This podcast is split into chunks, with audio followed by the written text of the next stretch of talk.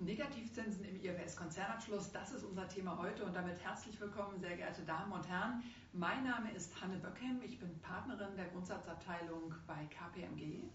Mein Name ist Timo Pütz, ich bin ebenfalls Partner in der Grundsatzabteilung von KPMG.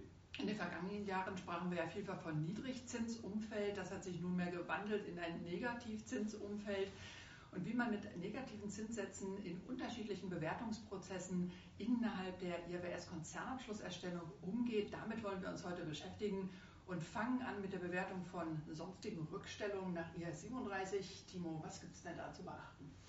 Ja, bei IAS 37 stellt sich die Frage natürlich äh, insbesondere bei den langfristigen Rückstellungen. Ähm, und hier sagt der Standard, dass man einen Diskontierungseffekt zu berücksichtigen hat, wenn er wesentlich ist.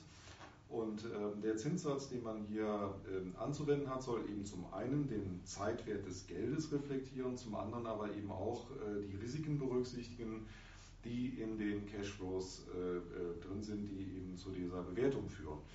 Und im Kontext des Standards äh, findet man eben auch Aussagen dahingehend, dass man sagt, ja, Zahlungen, die später erfolgen, sind weniger belastend als die, die ich heute zu leisten habe.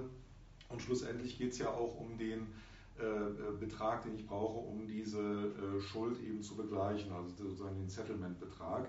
Aus all dem kann man eigentlich schließen, dass der Betrag, den ich zurückstelle, nicht höher sein kann als mhm. dieser Settlement-Betrag. Das würde eben dafür sprechen, dass ein Zinssatz, den ich hier anwende, nicht kleiner als null sein kann. Das heißt, dann würde ich den kappen. Ja.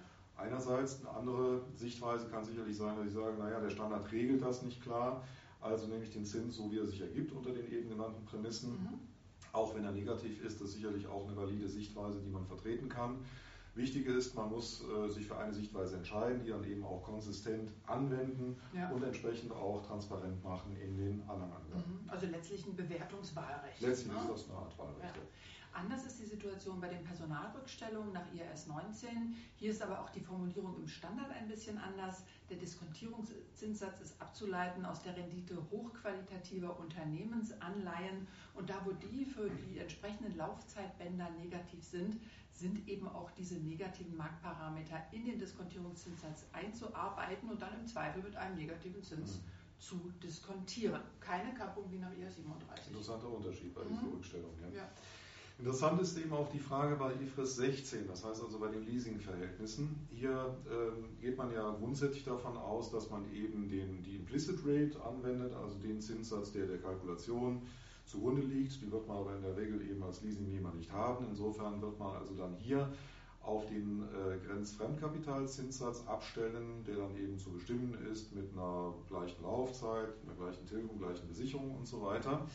Aber auch hier im Kontext des äh, Standards muss man sicherlich äh, feststellen, dass gemeint ist, es soll ja eben dieser vertragsspezifische mhm. Zinssatz sein, der der ganzen Kalkulation innewohnt.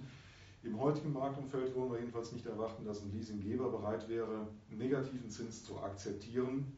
Im Umkehrschluss würde man also auch hier sagen, eine Kappung erscheint hier sachgerecht, also ein Zinssatz von unter Null macht keinen Sinn, macht keinen Sinn äh, in, in, diesem Kontext. Ja.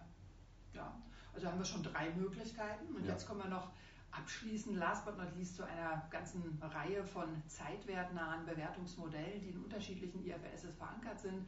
Beispielsweise der Bewertung zum beizulegenden Zeitwert Fair Value für Finanzinstrumente nach IFRS 9 bzw. IFRS 13 oder aber auch die zeitwertnahen Wertminderungsmaßstäbe nach dem IRS 36, zum Beispiel der WAC, Weighted Average Cost of Capital, in all diese marktwertnahen Bewertungsmodelle würden wir die Marktparameter unmittelbar, so wie sie sich am Markt ergeben, einpreisen. Und das bedeutet dann eben auch, wo Eingangsparameter negativ sind, zum Beispiel für den risikolosen Zins, mhm. da würden wir die unmittelbar ohne Kappung einrechnen.